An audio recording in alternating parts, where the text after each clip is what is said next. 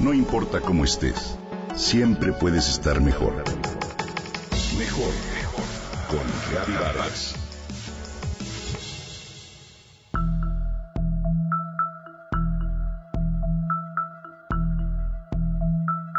Está en sexto año de primaria y aún no tiene celular.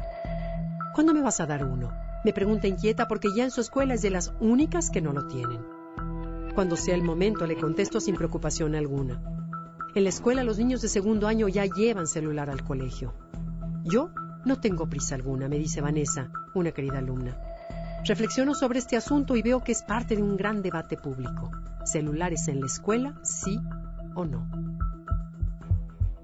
Los expertos a favor opinan que los teléfonos celulares en las escuelas pueden agregar un valor a la experiencia educativa.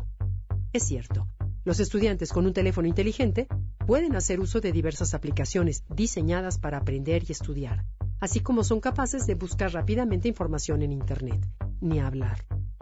Con un teléfono celular los estudiantes pueden tomar fotografías de información en clase o de algún procedimiento en uno de los talleres o laboratorios, organizar sus horarios, tareas y otros detalles, como fechas de exámenes. En lo que respecta a la seguridad de los niños y jóvenes, los especialistas confirman que la localización por GPS pueden ser un beneficio de teléfonos celulares para los papás que quieren mantener control sobre el paradero de sus hijos. Ninguna de estas ventajas, a mi parecer, suena contundente. Los especialistas en contra de los celulares en la escuela afirman que es un constante distractor y que se pierde el objetivo principal del aprendizaje. Pueden, en caso de aburrimiento, encontrar juegos en su teléfono y dejar de prestar atención a la lección. Así también pueden ser capaces de hacer trampa durante un examen y pasarse notas por mensajería. Hoy el acordeón de antes toma otra dimensión. Las fotografías son precisamente otro de los argumentos en contra del uso del celular en niños y jóvenes en edad escolar, ya que pueden tomar fotografías que no deberían de tomar y subirlas con facilidad a la red y hasta viralizarlas. Así también los teléfonos celulares, de acuerdo con aquellos que se apuntan en contra de su uso en la escuela, son claramente vistos como símbolos de estatus entre los estudiantes y ello puede originar conflictos cuyo origen principal es la envidia y el resentimiento. Además, Hoy los estudiantes están en la mira de acosadores que los acechan en sitios de medios sociales.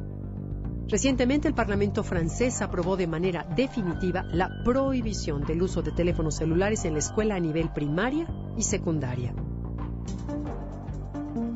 Esta nueva ley propuesta por el presidente Emmanuel Macron pretende prevenir y corregir dos problemas fundamentales en las escuelas por el uso del celular el aprovechamiento educativo y el bullying o acoso escolar que hoy han llegado al terreno digital y a las redes sociales. En nuestro país algunos maestros pueden ser capaces de imponer sus propias reglas con respecto al uso del teléfono o incluso confiscar dispositivos. Pero no existe una ley que los ampare y sea tan rigurosa como en Francia. Hoy la Secretaría de Educación Pública no puede ir más allá de hacer recomendaciones a escuelas, papás y maestros sobre el uso del celular. En 2017, un diputado propuso prohibir el celular en las escuelas de nivel básico, pero la iniciativa simplemente no prosperó. ¿Tú qué opinas?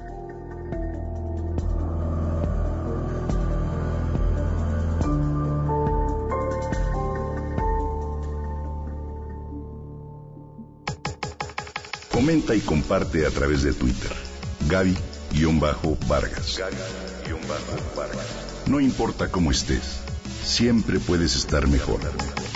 Mejor, mejor. Con Reavivadas.